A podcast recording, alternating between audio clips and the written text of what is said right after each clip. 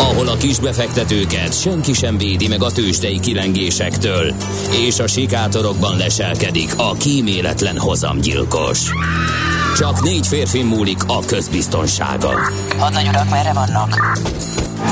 A mindenre elszánt és korrumpálhatatlan alakulat vigyáz a rendre minden reggel. Ezek az állati nyomozók? Négy férfi egyeset és egy nyalóka. Ács Gábor, Gede Balázs, Kántor Endre és Mihálovics András. Az íróasztal mögül pedig Profit kapitány diktálja a tempót. Humor, emberi sorsok, közönséges bűnözők és pénz, pénz, pénz. Egy különleges ügyosztály. A Gazdasági Muppet Show minden hétköznap reggel a 90.9 Jazzin.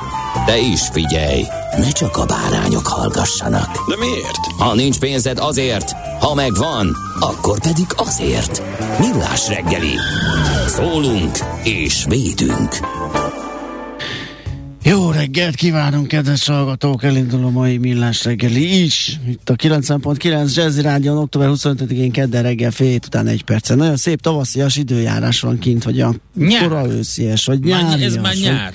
Nem is tudom, de Amikor nagyon kimész klassz. a lakásból, Óriási. ahol 17 fok van, Igen. és megcsap a 18 fok, akkor úgy érzed, Igen, hogy neki nagyon jó, de ki kell igen, jönni. Igen, na hát ezt a csodás reggelt értékeltük Kántor Endrével. És Gede Balázsjal. 0630 20 10 909 SMS, WhatsApp és Viber számunk ez. Mára ért ide az a, vagy hajnalra szerintem az, amit ígértek, legalábbis a délről jött ez a jó idő, és ha jól látom, akkor egészen komoly felmelegedésre lehet számítani Budapesten is, akár 21-22 fok is lehet. Ez nagyon jó. Egyébként jó, mert ugye délen tök jó meleg volt tegnap, ott Baja környékén Mohácsnál volt 24-25 fok, uh-huh. szép meleg, ami nyilvánvalóan ilyenkor nem annyira szokásos, viszont kellemes. Úgyhogy, Igen. Nem kell fűteni, spórolunk a számlán. de most komolyan, tehát, Élvezzük a hogyha jó megnézed, időt. akkor a, Hát csupa még a, hasznos. az ugye elhappolt őszi szünetben kell majd legközelebb elindítani a fűtést, mert november másodikán, szerdán indul el egy picit lefele uh-huh. a hőmérő higanyszála. Hőmérő Így- higanyszála, Ez így igen. mindig így Talán mondják, ilyen. Igen. De lényeg az, hogy akkor lesz ilyen 15 fok körül, 15-16 a nappali uh-huh. csúcshőmérséklet, és ilyen 5-6 fok körül az éjszakai, de az is egy szerintem kellemes őszi idő, kirándulni kiváló. Na, Na, megnézzük akkor, hogy mit üzennek nekünk azok a kedves hallgatók, akik igen korán kelnek, és nem is tudom, mit ragadnak. Hát valamilyen beviteli eszköz. Beviteli eszköz. ha már azt mondtuk, hogy a hőmérő higanyszála, akkor dukál, hogy klaviatúrát. Számítógép perifériát ragadnak, és üzennek nekünk. Jó reggelt, kartársak, őszies útviszonyok között közlekedtem ma reggel kicsit korábbi indulással, uh-huh. az forgalom is elkezdett felébredni, de még nem aggályos. Gödről Zugló Hermen a mező ma 22 perc, ezt D. Kartás írta természetesen az útvonalból, és a, egyáltalán így ki lehet találni. Aztán, ja, hó, ha Gézu persze. Úgy érzem, valami konzervatívabb szerelem kopogtat, de azt az őrültet, azt igen nehéz lesz felejteni, ha egyáltalán. Köszönjük, Gézu. Aztán írt nekünk uh, egy másik hallgatónk, jó reggelt, Őrs Deák suhanós. Nagyon jó. Tegnap ő szorult be a Pillangó utcai metró környékén a Kerepesi úton egy csúnya dugóba. Most viszont lehet haladni, és erről posztolt nekünk, és kaptunk egy fényképet is, mindjárt megnyílik remélhetőleg, vagy itt az X körül pörgő karika örökre itt marad. Hát uh, Na gyerünk, egy vödörhamu a képen fölötte. Jön a tél. Egyszer használt tűzifajladó. igen. Igen, Köszönjük. igen, igen, igen. Nagyon Köszönjük jó. szépen. Ha még nem égetted ki belőle azokat a gázokat, akkor átveszem. Igen. Mint ahogy egy klasszikus mondta egyszer, hogy uh, még annak idején a Móricz Zsigmond körtéről nyílt egy ilyen gödör, ami talán lehet, hogy még ott is van. A Móricz Zsigmond körtér Vilányi út fel elindulsz, akkor a bal oldalon ott volt egy ilyen hörpince. Egy ilyen gödörszerű valami. Ö, Várjál, a villány. Mi volt? a- Ja, ja, ja, ja igen, ott igen. A, most van egy áruház, vagy egy ilyen, egy ilyen kiskereskedelmi egység, de régebben ott volt a villamosról, hogyha leszálltál, Igen, akkor egyenesen be tudtál menni. Az- azért hívták Lefele, nyilván, igen. mert- Na de ott annak idején lehetett enni is, ilyen, ilyen, ilyen egytálételek voltak, és ott az édesapja valami pörköltet evett, és odaállt hozzá egy ilyen kevésbé jó szituált egyén, és akkor nézte egy darabig, és akkor mondta neki, hogy 200 ér átveszem. De akkor nincs több tunk. Ezek a klasszikusok. igen, igen, a félig használt vagy megevett. Akkor töltött. nincs több tunk. Hát bizony, hát ne vicceljél. Vagy úgy, vagy sehogy.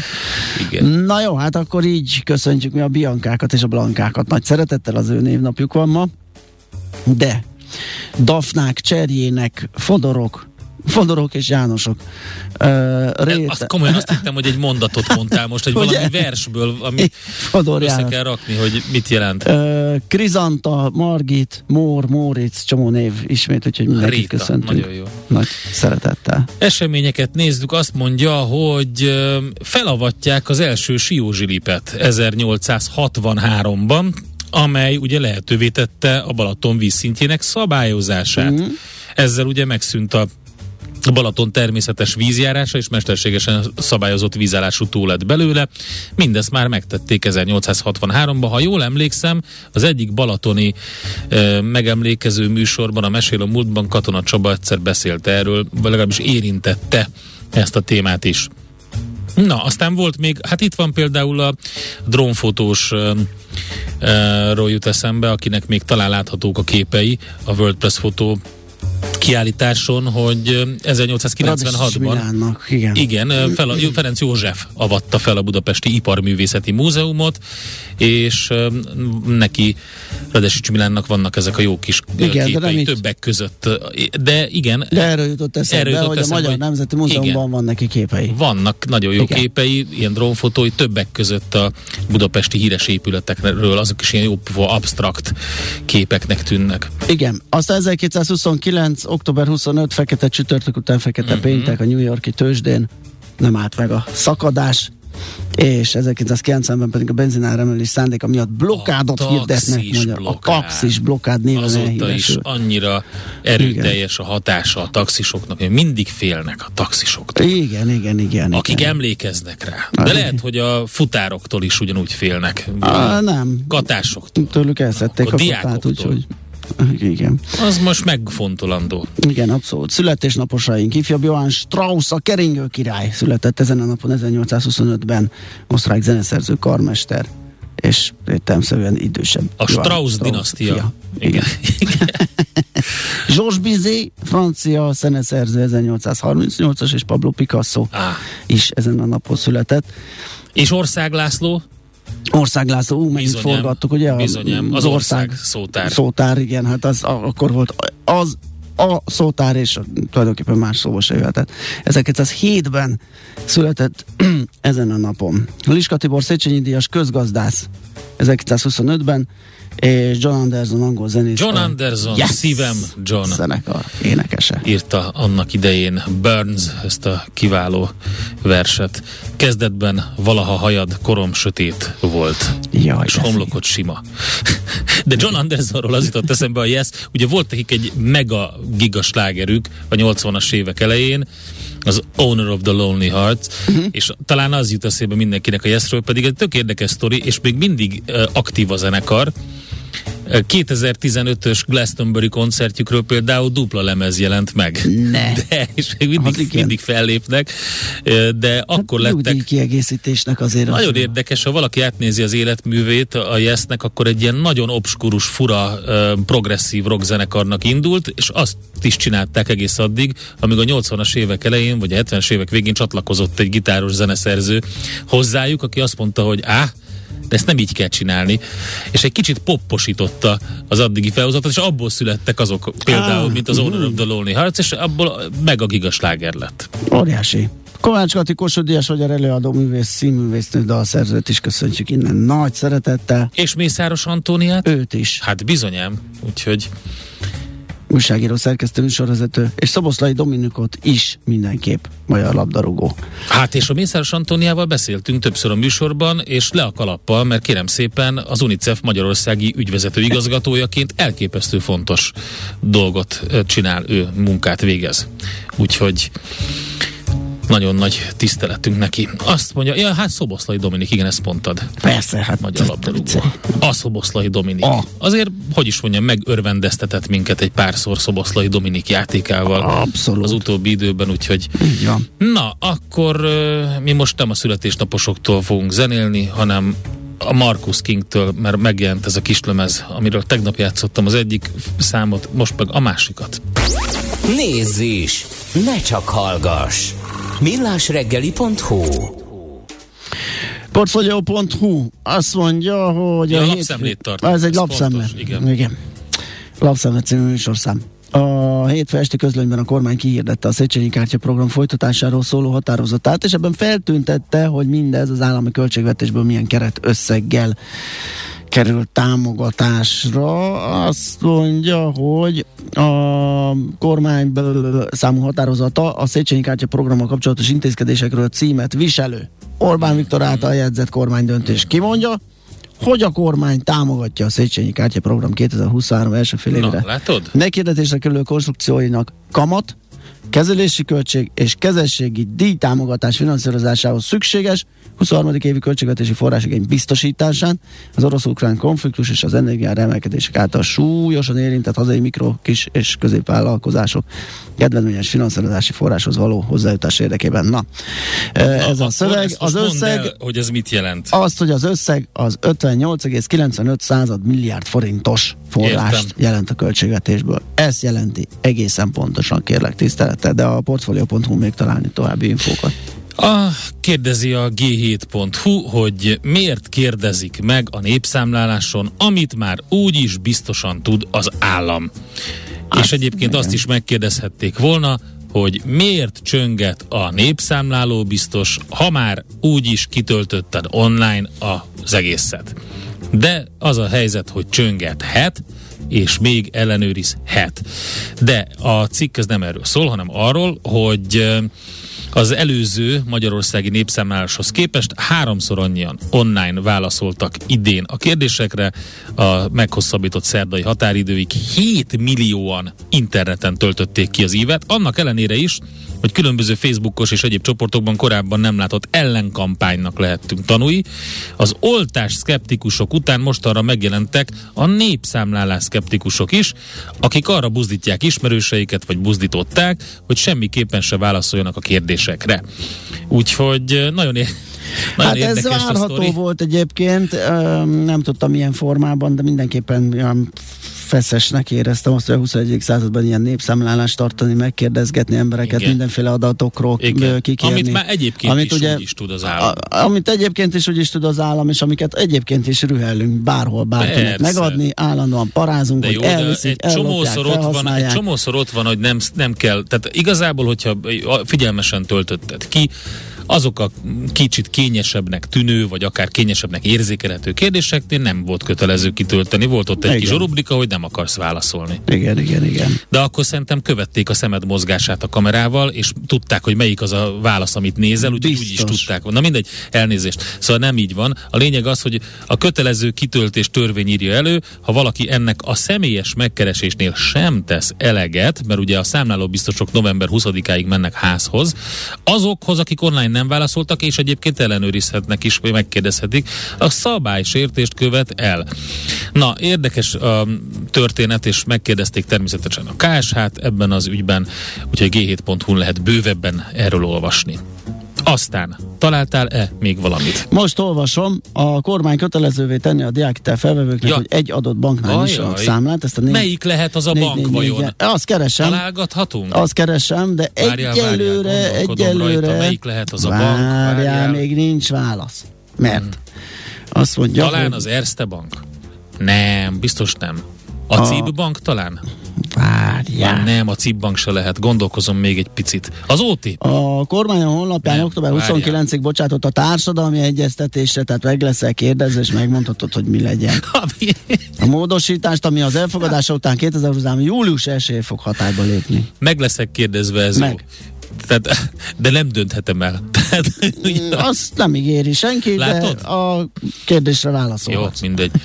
Oké, okay, um, letartóztattak egy ismert magyar divattervezőt, képzeld el. Tényleg? Bizony, a 24.hu-n um, leltem erre fel. Úgyhogy házoltánt tartóztatták le a rendőrök. Nem lehet mondani, csak hogy Ne, házoltán? így, mivel a rendőrök letartóztatták, így H. Zoltán Aha. szerepel a cikkben. Lakásán jelentős mennyiségű kábítószer gyanús anyagot találtak. Uh-huh.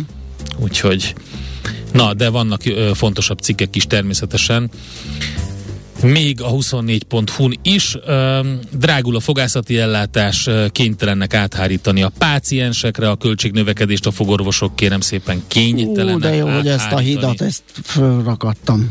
Ú. Most a fene tudja, mennyibe kerülne. Azt hittem képletesen beszélsz, hogy ezen a hídon még átmegyünk. Ez a hídon még mondta a átmegyünk. fogorvos. Akkor szóval... át, ha ott vagyunk.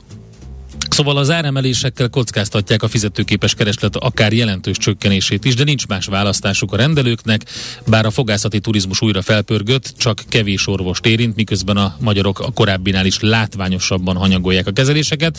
Teljesen egyértelmű, a pandémia alatt ugye nagyon sok mindenkinél az volt, tehát eleve nem ö, lehetett menni, aztán meg ott, hát hogy is mondjam, egy ilyen eredetileg ugye cseppfertőzéssel, meg közelhajolással, meg, tehát ú, ez nagyon veszélyes, hogy terjedhet, meg minden. Egyébként is a Magyarország... Mármint a az, ahol- kezelés közben, ugye igen, az az aerosolos- Magyarországon is ugye egy é- fogkefe per év a, a, a, az átlag, amit számoltak, ez borzasztó. Igen, borzasztó. de a medián az csak egy negyed. Az, a medián az csak egy negyed, így borzasztó erről be is belegondolni. Minden esetre ez van, és ha már itt tartunk, kedves uh, hallgatók, akkor 40%-kal is drágulhat a pálinka, úgyhogy ezt jelentette be. Hát de még hova? Már figyelj, a pálinka is, hát miért, mivel főzöd a pálinkát? Na, fával? Akkor azért. Hát de ne, Gázzal? Akkor már. azért.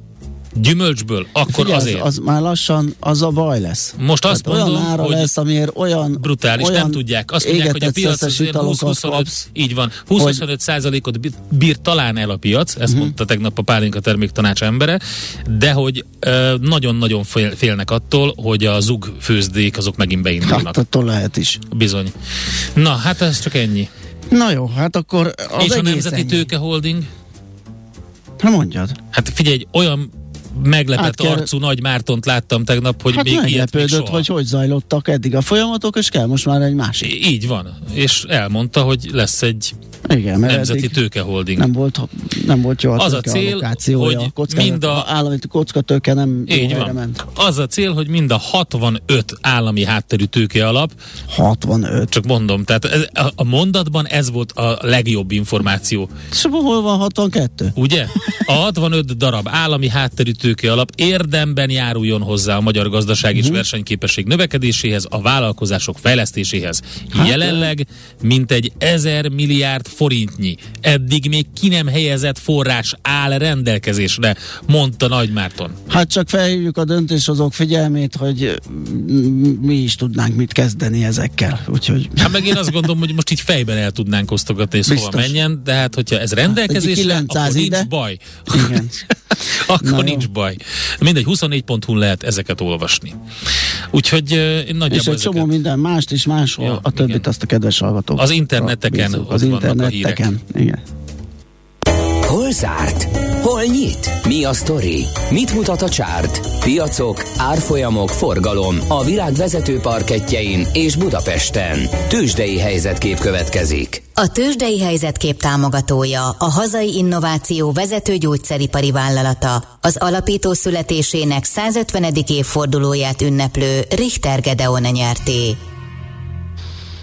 Ö, az van, hogy Mondjam? mondjad, mert a napinál a Bétes kollega szerintem elfejtette fel. El- elaludt. Tegnap elaludt. Igen, Hát egy érdekes, érdekes het, het, hetet nyitottunk, ha már a nagy nemzetközi piacokat Nagyon jó nézzük. kis Ugye jöttek a gazdasági. Jó mutatók, erőteljesen indult a hét.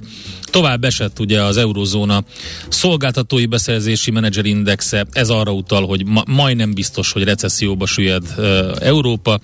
Több helyen is meglepően gyenge uh, gazdasági, tehát uh, konjunktúra adatok érkeztek a hét Ezek elején. a BMI adatok jöttek zsákszám. zsákszámra, meg jöttek a mindenféle um, gazdasági növekedési adatok, meg lezárult a kínai kommunista párt 20. országos kongresszusán, uh, ott az ázsiai tőzsdéken nagy esést láttunk, mert már nem volt büntibe az, aki kereskedett, úgyhogy minden volt, kérem szépen, ennek ellenére pluszos zárás volt az Egyesült Államokban. Budapesti értéktősdén is szerintem jó indult a nap, aztán utána Aztán meg nem. elromlott, Nem és jó a vége. 0,8 Igen, már százalékos meg, mínusz lett a vége. is.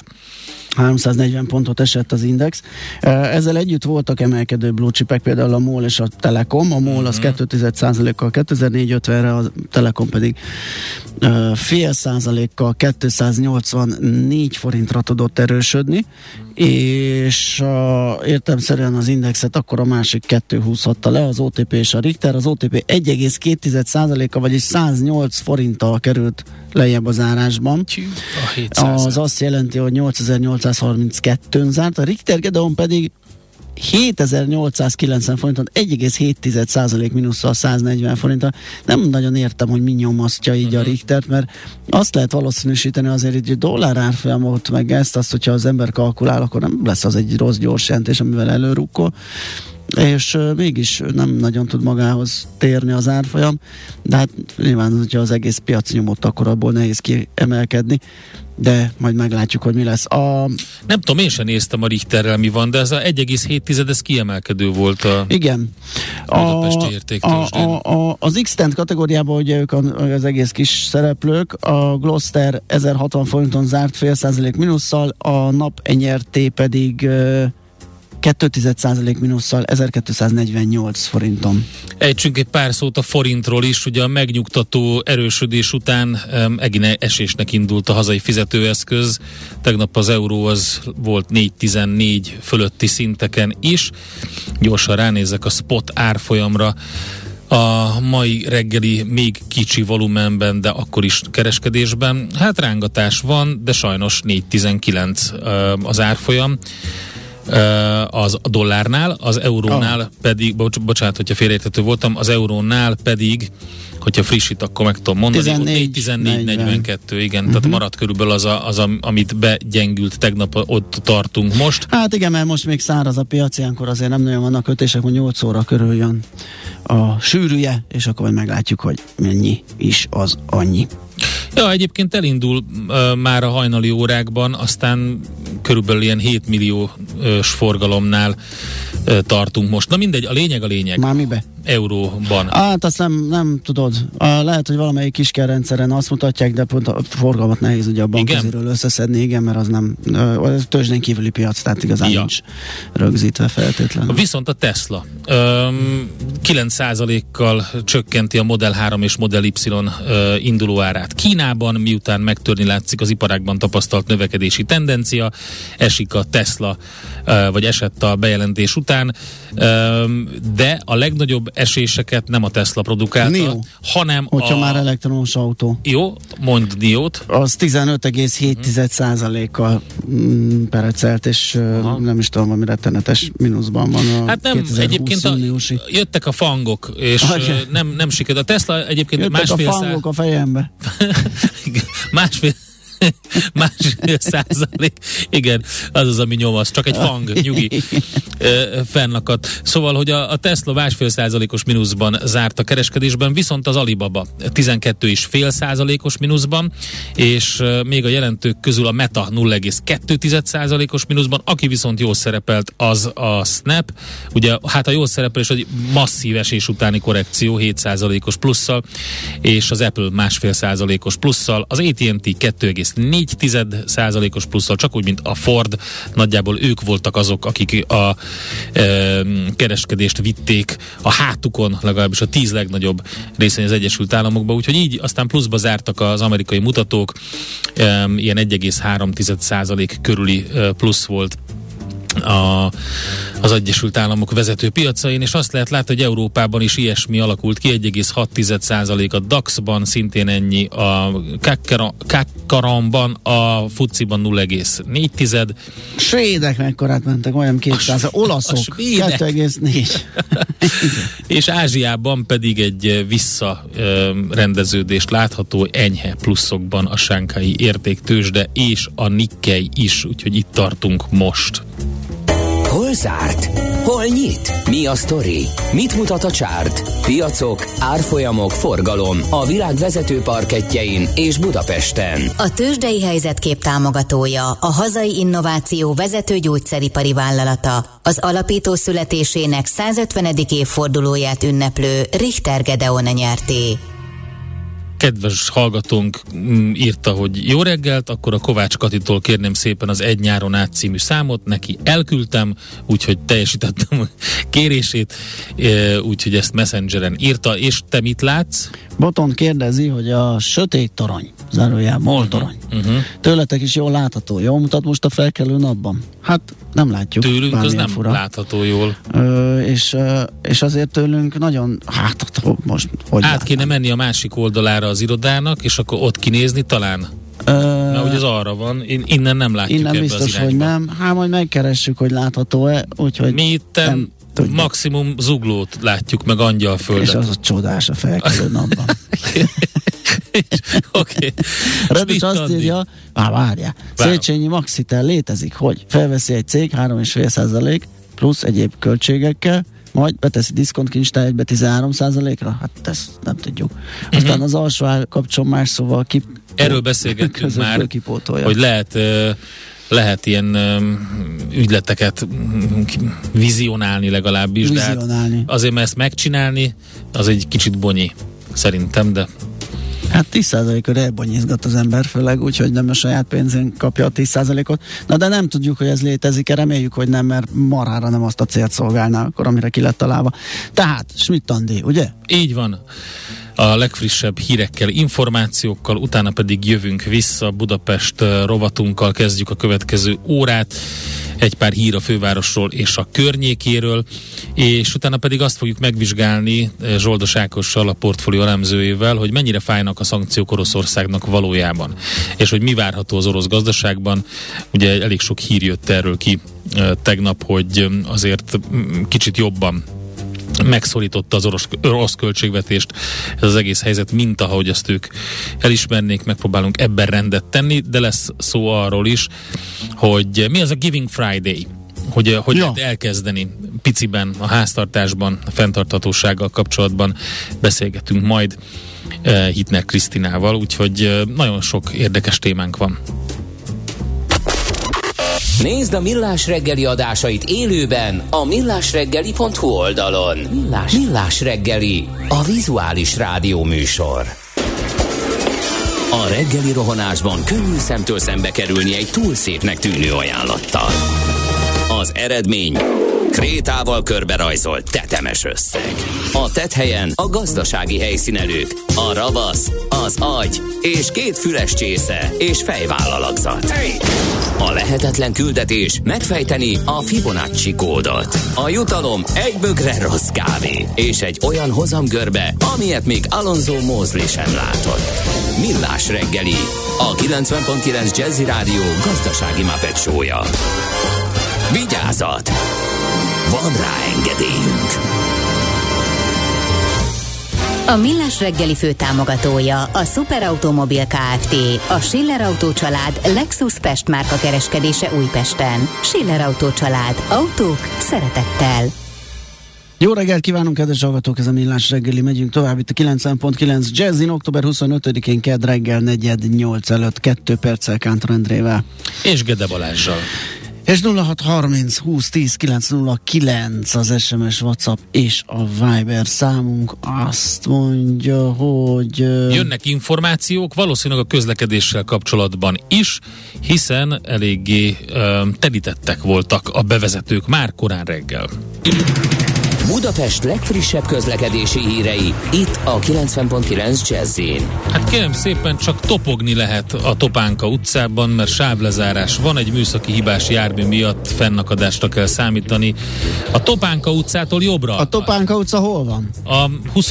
20. kerületben a Helsinki útra uh, lehet Értem. rákanyarodni. És Akkor úgy. ez egy másik. És baleset van a Bökényföldi úton, az az, amire te gondolsz, 16. Nem. kerület, Még az nem. Újszáz utcánál, és ráadásul ott vannak BKK autóbuszok, amiknek a közlekedése is érintett, úgyhogy 16. kerület Bökényföldi út, Újszáz utca. Akkor ez egy harmadik eset, amiről a hallgató ír. Budafelé Petőfi híd, külső sáv, Budai híd föl, lerobbant autó, az okoz problémát. Az útinfon pedig arról ír, hogy az emetes autópályán a Budapest felé vezető oldalon a Martonvásár és Tárnok közötti szakaszon a 26-os kilométernél a háromsávos szakaszon a legbelső sávban vesztegel egy műszaki hibás személyautó és élénk a forgalom az M3-as autópályán főváros irányába Bagi szakaszon, valamint az m 0 autóti csomóponttól a városközpont felé, és akkor innentől jön a szokás. Sőt, tehát aki az M7-esen érkezik Budapestre, ott Székesfehérvárnál uh, burkolatjavítási munkák végezne az M7-esen, úgyhogy ott is van egy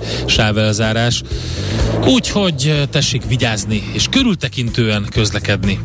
Budapest, Budapest, te csodás! Hírek, információk, érdekességek, események Budapestről és környékéről. Na nézzük. Jön egy óriási buszos sztrájk? Ezt a kérdést lehet teszik fel többek között az Indexen, mert hogy azt mondják, hogy óriási buszvezetői, budapesti buszvezetői sztrájk lóg a levegőben. Ugye elégedetlenek az alacsony bérekkel a buszsofőrök, és a menetrendek kiigazítását is követelik. Ezt írta az Indexnek egy járművezető, aki szerint a demonstrációra novemberben kerülhet sor, hogyha a követeléseiket nem teljesítik. Mm mert hogy a munkabeszüntetés három budapesti telephelyet is érint, azért beszélünk róla, a 11. kerületi Andor utcait, a 15. kerületi Bogáncs utcait, valamint a 21. kerületi Szállító utcait. A sztrájk alatt legalább 300-al kevesebb busz lenne a fővárosban forgalomban, megfogalmaztak konkrét követeléseket is. Az eddigi óránkénti bruttó 1200 forint alapbérüket legalább bruttó 1800-2000 forintra szeretnék emelni, úgyhogy lehet azt mondani, hogy köz, hát a 1800-as az nem, de hogy a 2000-es az majdnem duplája. Minden esetre a menetrend kapcsán pedig egyfajta kiigazítást kérnek, mert hogy azt mondják, hogy szeptember 1 óta minden nap más időpontban indulnak a járatok, és a sofőröknek kell ezt megmagyarázni az utasok felé, ezt nem akarják, a mozgóbéreket pedig fixálni szeretnék, úgyhogy ezek a követelések nagyjából. Fölbukkant egy újabb kolotkó szobor, hát én nem ja, a gördeszkás. Ez, hogy Igen. hányadik lehet, jó lenne egyszer összeszámolni. Egy darabig mm, sportot üztünk belőle a párom, ahogy mentünk, kerestük és uh-huh. fotóztuk, de most már nagyon sok van. A Néprajzi Múzeumnál van most ez, persze azért ezt is megkeresünk. Uh, ugye a kukacsal indult a horgásszal Talán. emlékeim szerint hát, ez volt az első. Vagy az elsők között. Igen, a, igen, a rakparton. Igen és azóta számos van. Ez Kolotkó új miniszobra, és ami csizmákat ábrázol, gördeszkát, a csizmákból kilógó lábszárcsontok. Körülbelül így lehet a kompozíciót megfogalmazni. Hát érdekes a sztori, mert van elég sok mondani valója. Ugye a Néprajzi Múzeum új otthonát sokan már a tervezés első pillanata óta túlméretezett gördeszkás félcsőként emlegetik.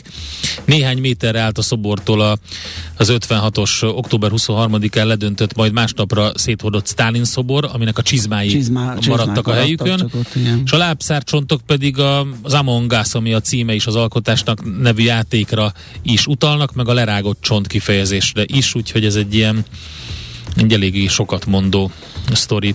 Én azon gondolkodtam, hogy, hogy mennyire, tehát a, a, nézegettem, ahogy, ahogy van egy videó, hogy kihelyezi a leg, legújabbat, uh-huh és hogy mennyire biztosak ezek a szobrok? Tehát, hogy így, sem. nem úgy értem, tehát, hogy nagyon könnyű lehet megrongálni, vagy így me- véletlenül is A vicc az, hogy nem, nem, vagy hát nem tudom, hogy tiszteletben tartják csak, vagy, vagy nem próbálkoznak, de én úgy tudom, hogy, hogy elég jó állapotban van mind, úgyhogy, úgyhogy ott vannak a helyükön, és, és épségben is vannak. Na, buszos sztrájk, Kolotkó szobor, akkor mi van még? Ami hát van ez az érdekes, az, az ötös, metrós uh-huh. sztori, um, Vitézi Dávid mondott egy pár érdekes dolgot, mégpedig azt, hogy ugye az alagútja nem hogy 8, de 18 év múlva sem lesz kész az ötös metrónak. A Telex uh, szel uh, beszélgetett, és ott uh, van egy pár érdekes gondolat, hogy mi lesz, uh, és uh, hogy uh, például járatritkításokat terveznek-e többek között, de mindegy, szóval, hogy egy érdekes interjú van mm-hmm. vele, ezt érdemes átolvasni, amiben hát arról felvázolta azokat a terveket, nagyon sokszor nagyívű terveket, amik Budapest közlekedésére vonatkoznak, és hogy milyen pénzből valósítják ezeket meg. Van egy nagyon érdekes dolog, a taxisokkal kapcsolatban ugye megkérdezték, hogy egy el, nemrég elhangzott mondat kapcsán, hogy egy, azt mondta Vitézi Dávid, hogy készítünk egy arra vonatkozó javaslatot, hogy váljon a rendszer részévé az igényvezérelt közlekedési mód, akár a taxi is, és uh, ugye módosították a taxizásról szóló kormányrendeletet, és abban ezt próbálták feszegetni itt a Telex újságírói. Van egy érdekes, Vitézi Dávid próbált válaszolni a kérdésre, vagy nem próbált válaszolni, és akkor azt mondta a, a riporter, hogy ez szép, de nem a kérdésre adott válasz. Na mindegy, érdemes átolvasni az egészet, jó hosszú interjú, de akit érdekel Budapest is, hogy mi történik majd a közlekedésével, annak mindenképpen fontos. Nekünk a Gellért hegy a Himalája. A Millás reggeli fővárossal és környékével foglalkozó robata hangzott el. Nem a fájdalomtól, hanem a félelemtől válik az ember irányíthatóvá. Millás reggeli. Na hát kérem szépen, ugye sokat beszélgetünk a szankciókról, sőt politikai kampány is épül rá, és általában olyan kontextusban jelenik meg, hogy hát ez nekünk fáj, Európa tökölötte magát, és az oroszok élnek, mint Marci hevesen, fölpumpálták az energiaárakat, ugye kevesebbet adnak el, de többért, meg pénzüknél vannak, hú, de marha jól jártak, mi pedig nem. Körülbelül ez, ami így a kering így a fejekben. Úgyhogy most ennek nézzünk utána. Tegnap ezt a cikket már a lapszemléztük, most a szerzőjével Zsoldos Ákossal fogunk beszélgetni erről, a Portfolio.hu elemzőjével. Szia, jó reggelt! Jó reggelt, sziasztok! Mit lehet tudni, hogy Igen. Oroszországra, azt tudjuk, hogy mi mit kaptunk, sőt azt is tudjuk, hogy EU szinten mit jelentenek a, a, a szankciók, de hogy Oroszországnak egész pontosan hogyan áll a szénája gazdasági tekintetben, tehát hogy mennyire hatnak ö, ott a szankciók, erről mit lehet tudni? Hát a reálgazdaságok, reálgazdasági hatások azok már látszottak az a, a második negyedéves GDP-ben, ott 4% környéki volt a visszaesés, és az várható, hogy éves átlagban is nagyjából ilyen szintű visszaesés lesz Oroszországban. De ami ennél fontosabb, hogy még jövőre és azután is recesszióban lehet az orosz gazdaság. Ezt egyébként az oroszok is elismerik, az orosz kormánynak és az orosz jegybanknak a számítása szerint is még jövőre is recesszió lesz, hát ők nem várnak olyan mély recessziót nyilván, mint a, az európaiak, illetve a nemzetközi intézmények. De ami ennél érdekesebb, hogy a költségvetés is most már sokkal nehezebb helyzetben van. Az év első hónapjaiban, és hát főleg tavasszal Na azt lehetett látni, hogy a költségvetési bevételek azok nagyon nőnek, főleg azért, mert az energiahordozók ára azok elszaladtak, uh-huh. és mhm. a rubel egyébként gyengült, ez is egy fontos tényező ja, volt. még hozzá, tényleg. Igen. Uh-huh. És amiatt áprilisban, májusban nagyon komoly bevétel keletkezett, most pedig azt látjuk, hogy augusztusra ez az egész bevétel éves szinten gyakorlatilag eltűnt. Ez a, ez a nagyon komoly, ez um, ilyen, ilyen, mit tudom, 1500 milliárd rubel. Hát körülbelül igen, a tetőzéskor nagyjából 1500 milliárd, 1400 milliárd rubel volt az egyenlegük, a költségvetési egyenlegük. Ez most augusztusban már 420 milliárdos mínusz volt. Volt olyan hónap júliusban, amikor hát majdnem 1000 milliárdos volt a mínusz havi szinten, és egy havi adat az nyilván kiugró. Tehát érdemesebb ilyen kumulált adatokat nézni, vagy 12 havi mozgátlagot. Szerintem a legérdekesebb egyébként a naptári évet nézni, tehát 2022. januárjától kezdve egészen mostanáig most ott tartunk, hogy egyensúly, most van egyensúlyban a, a költségvetés, de ez nem úgy történt, hogy minden hónapban ugye egyenletes volt a kiadások és a bevételek aránya, hanem úgy volt, hogy április-májusban volt a nagyon komoly többlet, most pedig nagyon komoly mínusz, és hogy el tud rendezni, illetve fent fog maradni, az egész évet mínuszra fogják zárni az oroszok. Minek köszönhető ez, a, ez hogy így ennyire elolvadt ez, a, ez az összeg? Hát gyakorlatilag ugye a bevétel is és a kiadási oldal is ehhez hozzájárult. A bevételek 16%-kal csökkentek az előző évadon időszakhoz képest, idén, tehát az előző első 8 hónapban augusztusig, az előző 2021 első 8 hónapjához képest, még a kiadások azok 20%-kal nőttek. Tehát nyilván nem nehéz kitalálni, hogy mi okozta ezt a növekedést. Ezt egyébként nem látjuk. Ezeket az adatokat az orosz pénzügyminisztérium teszi közé, de a kiadási oldal eredményeit azt már nem látjuk bontás szerint, hát feltétlenül azért ne lássuk, hogy mennyit költenek hadi kiadásokra, mm. tehát biztos, hogy ezért ugrottak meg a kiadások. Igen, ezt akartam is kérdezni, hogy mennyire megbízhatók ezek az adatok, ugye néha, amikor kínai makroadatokat kapunk, akkor az ember így vakarózik, hogy hát onnan is azért ö, fene tudja, hogy mennyire megbízható némelyik adat. Itt az oroszokkal mi a helyzet? Az előző években soha nem merült fel Aha. semmilyen kétség a felül, hogy az oroszok megbízható adatokat közöttek volna. De hát nyilván most beléptünk egy gyakorlatilag egy információs háborúba is, tehát abszolút jogos a kérdés. De sajnos nincs más lehetőségünk, tehát ebből tudunk kiindulni.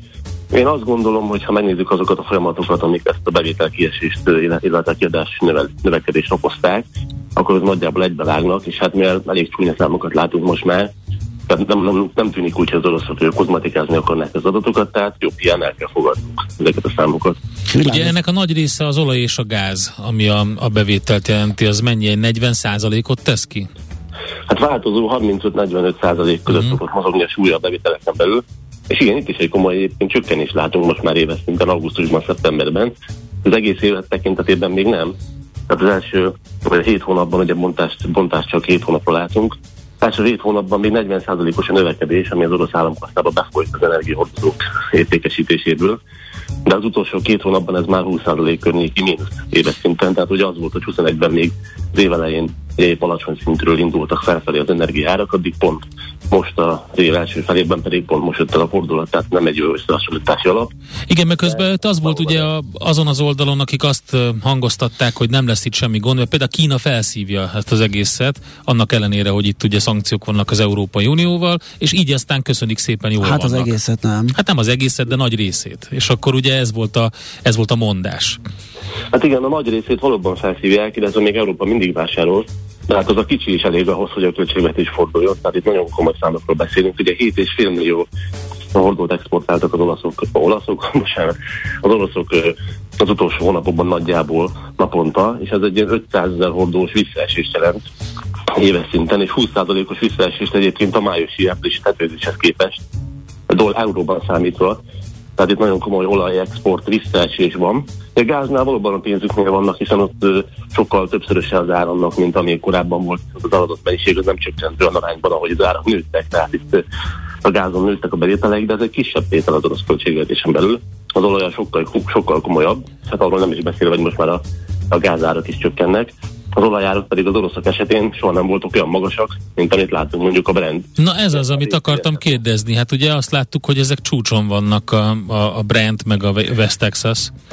Abszolút, tehát az a megtévesztő szerintem minden Magyarországról, meg Európából, hogyha itt próbáljuk így a saját bőrünkből kiindulva, a saját bőrünkön érezett hatásokból kiindulva megbeszélni a, az orosz helyzetet, hogy nem lehet, mert ugye még Európában az üzemanyagárak azok valóban jelentős mértékben nőttek, tehát ezek a, a többi, főleg a Brent típusú kőolajhoz vannak viszonyítva az európai üzemanyagárak, miközben az orosz urál az nagyjából egy 20 dollárral, 20-30 dollárral olcsóbb a háború kitörése óta, mint a Brent, és még ebből is diszkontot adnak a kínaiaknak és az indiaiaknak.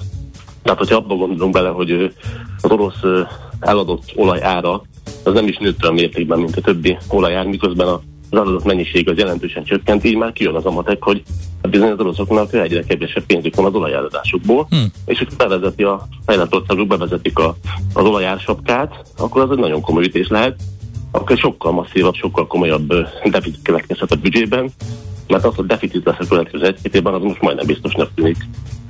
Hát akkor itt felmerülhet a kérdés, hogy vajon um, jó, ez, ez távol visz a cikkettől, de akkor a hazai árakat tekintve, meg benzinárakat tekintve, akkor ugye azokat miért nem az uralhoz mérik folyamatosan? Igen. Főleg, hogy a finomítók ugye arra vannak ráállva. Na mindegy. Igen, Ö, hát ez, igen, a Brenthez szokták nézni, de hát ugye amikor a MOL alkalmazta ezt, tehát jó, jól jár gyakorlatilag az, hogy olcsó orosz olajat, a nyugat járat, ott azért kapott egy külön adott a nyakába, tehát azért valahol Igen. lecsapódott a magyar költségvetésben. Viszont az is érdekes, hogy hogy, hogyan hat ez majd vissza a háború kimenetelére, ugye? Hát, hogyha itt ekkora hiányos ilyen nehézségek, tehát elkezdenek hatni a szankciók, akkor nyilván Putyinnak sürgetővé válik valahogy valami pontot tenni erre a dologra, hiszen elkezd majd belülről is szétesni a, a rendszer, és egyre nagyobb nyomás lesz, egyre nehezebb lesz azt föntartani, tehát ezt rövid úton rendeznie kell valahogy a, a, a dolgokat. Hát azt gondolom, hogy rövid távon sajnos pont nem lesz ez a következménye ennek. Ugye gondoljunk arra, hogy amikor belépett, mert megkezdték a háborút, és utána az európaiak sorolták a szankciókat, akkor egy május környékén olyan előrejelzések jöttek, hogy az orosz gazdaság 15% környékén zakozhat. Na, hogyha ez nem tartotta vissza Putyint attól, hogy még jobban eszkalálja háborút, akkor egy 3%-os GDP arányos költségvetés ilyen nem fogja.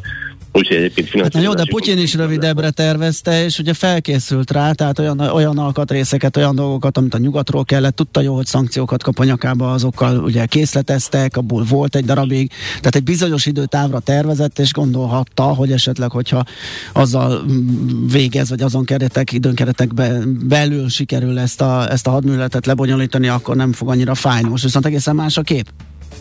Abszolút. Itt magának az orosz költségvetés ilyen a kisebb a szerepe rövid távon. Nyilván hosszú távon az nem mindegy, hogy Aha. sokszor többletet a deficitet realizálnak, hiszen azokat az elvesző hadi anyag mennyiséget azt pótolni kell valahogy, és hogyha deficites a büdzsé, akkor sokkal nehezebb lesz pótolni. Elképesztő eszközösszességről van szó most már az oroszok esetén, hát már tankból csak több mint ezeret vesztettek állítólag. Több másik eszközökből pedig lehet, hogy ez már tízezeret is eléri, de nyilván most nem akarok találgatásokba menemelni. Persze. De az olyan összeg, amihez lehet egy masszív költségvetési többlettel sokkal könnyebb lenne pótolni, de akkor is hosszú idő lenne. De a szankcióknak az a lába, hogy a kettős felhasználású terméket kitiltották, az a háború szempontjából sokkal kritikusabb, de ez sem azonnal fog éreztetni hatásukat. Tehát úgy is, hogy úgy van, ahogy mondtad, hogy egy alkatrészeket, fontos alkatrészeket, elektronikai cikkeket nem tudnak importálni, amik ugye hozzájárulnak ahhoz, hogy a, az orosz hadipar működőképes legyen de úgy gondolom, hogy ez egy rövid távon még ez sem fogja kifejezetten éreztetni a hatását, középtávon már lehet, ezek nagyon bizonytalan dolgok. Világos. Ákos, nagyon köszönjük, hogy átbeszéltük ezt. Jó munkát, szép napot neked! Köszönöm szépen, Szia. sziasztok, szép napot! Zsoldos Ákossal, a Portfolio.hu elemzőjével beszélgettünk arról, hogy mennyire is fájhatnak a szankciók Oroszországnak. Jön a legfrissebb hírekkel Schmidt Andi, aztán utána folytatjuk a millás reggeli. Többek között az lesz a témánk, hogy mi az a Giving Friday, hogyan lehet egy piciben, háztartásokban elkezdeni a szemléletformálást, és hogy ezen hogyan tudunk változtatni azon, hogy ne pazaroljunk. Ezt tudtad? A Millás reggelit nem csak hallgatni, nézni is lehet. Millásreggeli.hu Benne vagyunk a tévében. Az ember kösse meg a kezét, csak így eresztheti szabadjára a képzeletét. Millás reggeli. Na nézzük, mit írtak a hallgatók 0 30 20 10 9 0 9 többek között azt kérik, hogy ö, csillagászunk már egy kicsit, mert hogy hát igen, igen, ezt nem fejtettük ki bővebben, hogy részleges napfogyatkozás lesz ma, aki esetleg nem tudná, és hogyha mázlink van, akkor egy kicsit a felhők is elmennek. Minden esetre Európa nagy részén így Magyarországon is látni lehet. Körülbelül 11 órakor kezdődik, és körülbelül 15 órakor ér véget. A, ez idő alatt a hold elhalad a nap előtt, és kitakarja az égitest egy jelentős részét. Magyarországról nézve a napnak mintegy harmada tűnik el de aki meg akarja tekinteni az eseményt, annak érdemes védőfelszerelést viselni, ugyanis maradandó látássérülést szenvedhet el az, aki szabad szemmel vagy nem megfelelő védőeszközzel szemléli a megfogyatkozott napot. Úgyhogy Az egyharmada, és az mikor, Nagyjából. mikor, mikor lesz a legnagyobb fedés, azt nem írja? nem tudom, de 11-kor kezdődik, tehát Hát jó, de 11 nem fogom nézni 5-ig vagy meddig.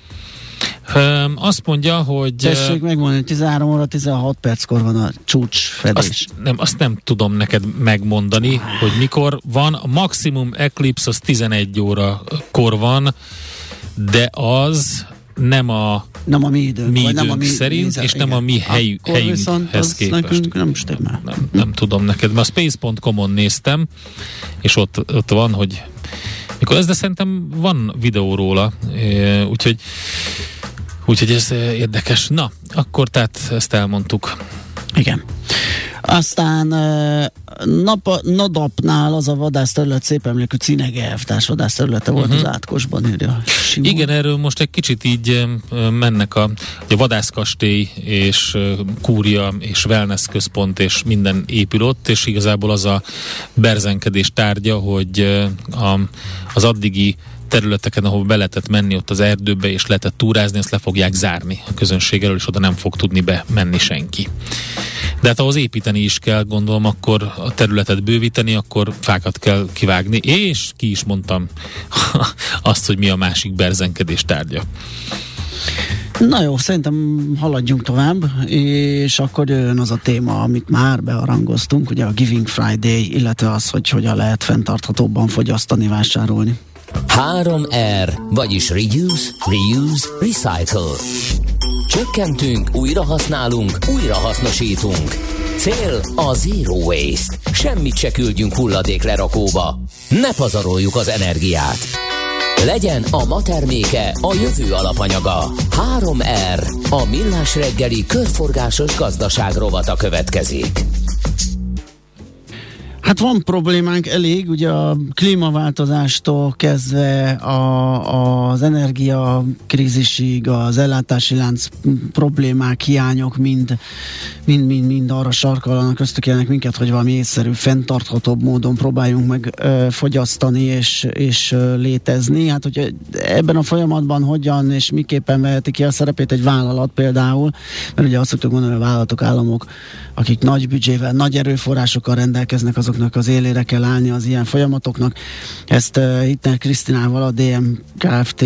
PR és ügyfélszolgálati csoportvezetőjével beszéljük át. Jó reggelt kívánunk! Jó reggelt kívánok, sok szeretettel köszöntöm a kedves hallgatókat.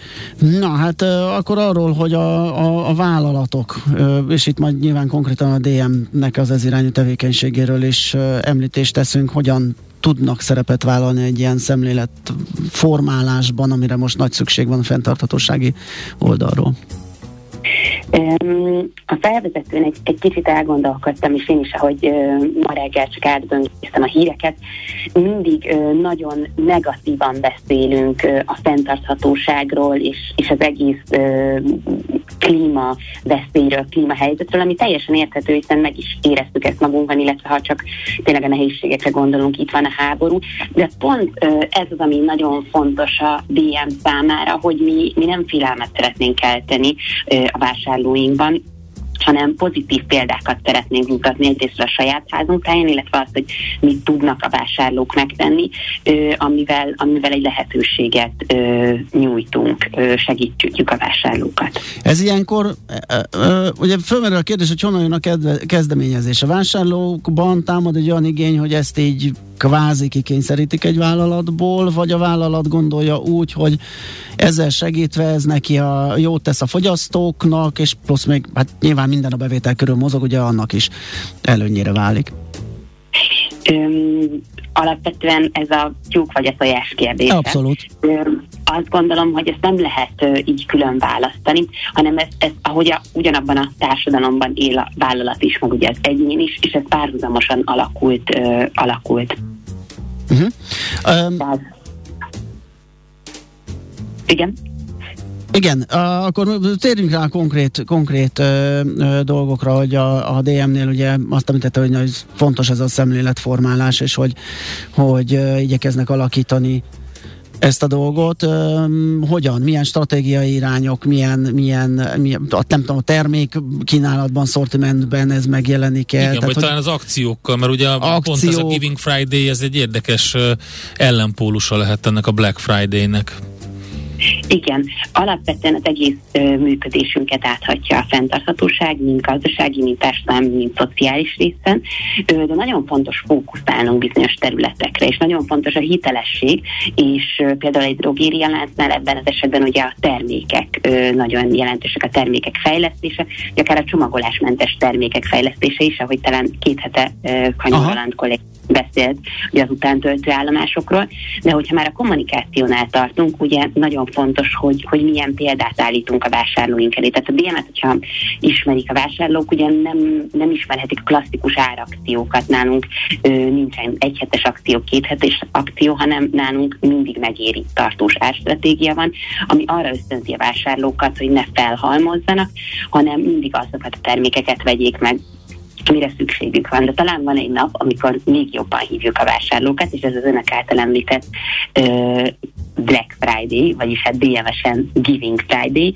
amikor ugye mindenki extra árakciókkal várja a vásárlókat. Mi ezen a napon a forgalmunk immár negyedik év, a forgalmunk 5%-át jótékony célra ajánljuk föl, és az idén végre egy zöld cél lesz. És akkor értelmszerűen ilyenkor sem akcióznak, mármint árakció nincs. Nem, nem, ilyenkor sincs árakció. Aha. Ö, ilyenkor extra kommunikáció van arra vonatkozóan, hogy, hogy a mai nap ö, forgalmának 5%-át jótékony célra ajánljuk fel, tehát hogyha hozzánk jönnek a vásárlók, ö, akkor aznap jót is tesznek tulajdonképpen a vásárlásukkal. És hogyan választják ki a célt, hogy mi az, ami támogatásra kerül? Ö, a cél az, az adott a DM vállalati fenntarthatósági stratégiájába illeszkedő szociális vagy környezeti cél. Az utóbbi években a koronavírus járvány okozta nehézségekben támogattuk az időseket és a fiatalokat, hiszen az volt a legakutabb, legégetőbb probléma idén nyáron, amikor a kampányt kidolgoztuk, úgy éreztük, hogy, hogy van lehetőség most egy kicsit zöldebb irányba elmenni. Így az Ökológiai Mezőgazdasági Kutatóintézettel uh-huh. egy bio gazdálkodást támogató ezt fogyasztói edukáció, tehát olyan videók fognak készülni, amivel mindenki a saját kiskertjében, balkonán kis biogazdálkodásokat tud elindítani. És ennek a projektnek van egy másik célcsoportja is, kelet-magyarországi kis települések, ahova a Zöldkör Egyesülettel megyünk el, és itt pedig szintén a biokiskertészetre tanítjuk az ott élőket. Tehát itt, hogy már elhangzott a videó, és hogy ezt közszemlére bocsátják, akkor itt van egy ilyen eszközrendszer erre a mm, szemléletformálásra, gondolom saját felületeken, nyilván cikkekben megjelenhet ez, különböző sajtótermékekben, szakértői együttműködés, akár videós anyagok, ez egy ilyen tudatos eszköztár lehet akkor ezek szerint? Igen, az Ökológiai Mezőgazdasági Kutatóintézet készíti a videósorozatot, amit természetesen mi is megjelentetünk saját felületeinken, illetve hát influencer együttműködésekben is kell is tervezünk. Van egy Facebook csoport is, elnézést, tegnap nem mentem végig a procedúrán, hogy felvetessem magam a Keszkicsiben otthon csoport. Itt mi történik? Milyen, milyen tanácsokat kaphatnak a, a, a, a csoporttagok? ha most belép, akkor rögtön visszaigazoljuk. Köszi. Itt a nap élethez kapnak a tanácsokat a csoporttagok. A VMS szerkesztőktől is, illetve egymástól. Alapvetően az a gondolatunk a csoport, ezt 2019 őszén alakítottuk, hogy egy önműködő kis közösség legyen, akik a fenntarthatóságról folytatnak eszmecserét. De itt is nagyon fontos, amit az interjú elején említettem, hogy pozitív gondolatokkal és előremutató javaslatokkal segítik egymást a tagok, és segítik az adminisztrátorok. Tehát itt nem cél, hogy egymásra mutogassunk. Mindenki más élethelyzetben van, más tud megvalósítani. Van, akinek nagyon egyszerű komposztálni, hiszen egy kertes házban él. Van, akinek nagyon egyszerű nem használni autót, hiszen a város közel közepénél, tehát mindnyáján más helyzetben vagyunk, mm, és mi úgy gondoljuk a DM-nél, hogy az a fontos, hogy azt, azt tegyük meg, ami lehetőségeink mentén, és nyilván egy picit följebb, hiszen hiszen fontos a cselekvés, de hogy ne újjal mutogassunk a másik emberre, hogy mit nem tesz meg, vagy ki mit tesz meg, hanem közösen tanuljunk a jó példát. Igen, hát ez néha elrettentő lehet, amikor az ember elolvassa, hogy mi az, amit tennie kéne, mi az, amiről le kéne mondani, és a lemondás az mindig egy baromi nehéz dolog. Nem azért, mert én magam nem tudok lemondani, hanem azért, mert olyan helyzetben vagyok családdal, gyerekkel, stb., amiben baromi nehéz, és akkor ne az legyen, hogy rögtön egy ilyen visszautasítást kapok, meg egy ilyen elfordulás történik ezektől a dolgoktól, hanem észrevegye azt a, a, a vásárló, vagy a felhasználó, vagy az egyén, hogy oké, okay, ő mondjuk az autóját nem tudja nélkülözni, viszont ellenben tud tenni egy csomó minden mást. Igen, mi is ebben gondolkodunk, és talán nemrég olvastam egy, egy interjút Jane Godállal, és ő mondta, hogy a szorongás ellen a legjobb a cselekvés, tehát uh-huh. ugye a klíma szorongás ugye egy, egyre növekvő probléma, és most már nem csak az égenerációt, hanem mindenkit ugye érint, vagy a legtöbbeket érint, és ö, valóban, ö, hogyha ha teszünk valami, akár valami nagyon kicsi dolgot is, az sokat segít, és ez nagyon fontos, hogy közösségben tudjuk tenni, és sokszor egy virtuális közösség is lehet ebben támogató, lehet egy like is arra, hogyha kezd kicsiben csoportba valaki betesz egy képet, hogy fú, most elkezdtem komposztálni a parkban található kis komposzttal, és hogyha ezt sokan lájkolják, ez lehet, hogy egy, egy jó érzést ad neki, és, és még további lépésekre sarkalja. Hát akkor ez nagyon jó kis motivációs dolog lehet. Abszolút. Krisztina, köszönjük, Köszönjük szépen. szépen, és sok sikert a- munkát, sok sikert. Az akcióhoz, így van. Köszönjük szépen a lehetőséget, és nagyon szép napot kívánok mindenkinek. Viszont hallásra. Hittnek Krisztinával a DMKFT PR és ügyfélszolgálati csoport vezetőjével beszélgettünk. A körforgásos gazdaság több, mint újrahasznosítás. Egy értékláncokon és iparágakon átívelő gazdasági modell, amelyben nincsenek hulladékok. 3R. A millás reggeli körforgásos gazdaság rovata hangzott el. Két kedves hallgatónknak is köszönjük szépen, hogy megírtátok azt, hogy mikor lesz a legnagyobb fázis. Az egyik Dóri, a másik nem Dóri. Budapestre nézve a Hold 11-18-kor lép a napkorong elé, a legnagyobb fázist 12-25-kor éri el, ekkor szinte pontosan a nap harmadát önteti el, kísérünk 13-33-kor hagyja el a napkorongot. Úgyhogy köszi.